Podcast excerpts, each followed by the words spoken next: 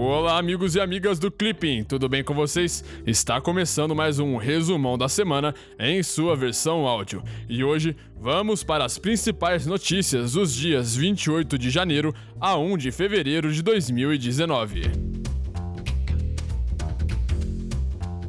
América Latina e Caribe.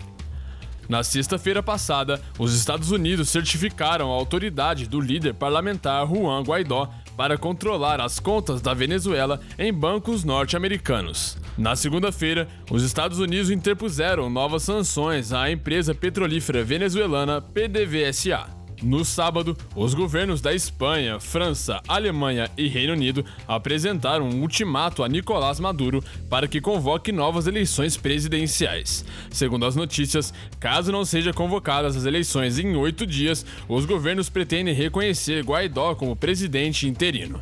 Na terça-feira, o Conselho Internacional Socialista aprovou uma resolução que reconhece os esforços de Guaidó em conduzir uma transição para a democracia apoiada pela Assembleia Nacional na Venezuela. De acordo com a notícia, o Conselho também afirmou que a única maneira de avançar a situação no país é por meio de novas eleições. Já na quarta-feira, Maduro declarou-se disposto a organizar eleições legislativas antecipadas e a manter um diálogo com a oposição. Segundo as notícias, no entanto, Maduro descartou a convocação de novas eleições presidenciais. Então, na quinta-feira, o Parlamento Europeu reconheceu Guaidó como presidente interino da Venezuela.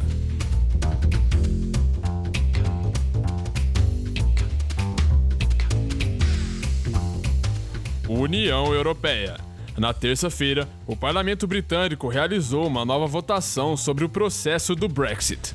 De acordo com as notícias, o resultado deverá forçar a primeira-ministra britânica Theresa May a tentar reabrir as negociações com a União Europeia sobre a fronteira física entre as Irlandas. Na quarta-feira, a União Europeia rejeitou reabrir negociações sobre o Brexit. Segundo o presidente do Conselho Europeu, minha mensagem à Premier é que a posição da União Europeia tem sido clara e consistente. O acordo não está aberto para renegociação. Na quinta-feira, a Alemanha, França e Reino Unido estabeleceram oficialmente um mecanismo para facilitar transações comerciais com o Irã sem utilizar o dólar. De acordo com a notícia, o mecanismo seria uma câmara de compensação para preservar os benefícios econômicos ao Irã por conta das novas sanções norte-americanas. Política externa brasileira. Na quarta-feira, o ministro das Relações Exteriores, Ernesto Araújo, proferiu um discurso em uma reunião ministerial informal da Organização Mundial do Comércio, a OMC. Segundo o discurso, o ministro teria enfocado a necessidade de reforma da OMC, o revigoramento do braço negociador da organização, o sistema multilateral de comércio e o fato de o comércio agrícola ser incontornável para a política externa brasileira.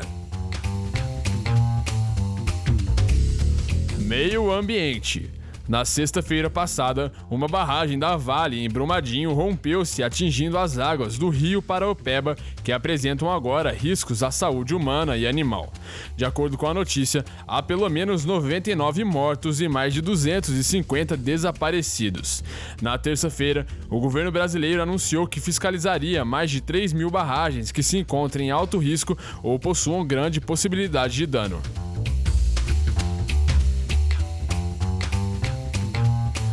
Estados Unidos. Na sexta-feira passada, o governo norte-americano foi reaberto após o presidente dos Estados Unidos, Donald Trump, assinar a lei que prevê o financiamento da administração por três semanas. De acordo com a notícia, a questão do muro na fronteira com o México, que foi a origem da paralisação, ainda permanece sem acordo. Na segunda-feira, as autoridades norte-americanas e o grupo Talibã concordaram com a estrutura de um acordo de paz. Segundo a notícia, o esboço poderia levar a uma retirada das tropas norte-americanas do Afeganistão em troca de um cessar-fogo e conversas entre o Talibã e o governo afegão.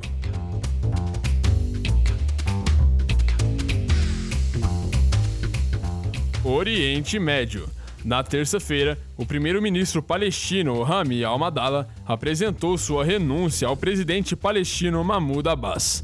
Segundo o comunicado, o executivo continuará assumindo todas as suas responsabilidades até que um novo governo seja formado. economia. Na quinta-feira, o Instituto Brasileiro de Geografia e Estatística, o IBGE, afirmou que a taxa média de desemprego no Brasil em 2018 foi de 12,13%.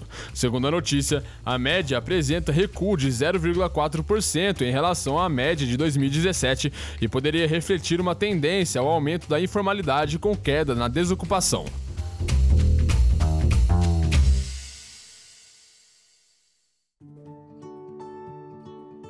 Então é isso aí. Essas foram as principais notícias e atualidades dessa semana. Se você gostou, não se esqueça de deixar o seu feedback aqui na plataforma do Clipping ou então no nosso Instagram, no nosso SoundCloud. E qualquer dúvida, pode entrar em contato com a gente, beleza? Então eu vou ficando por aqui. Um grande abraço e te vejo na semana que vem. Tchau!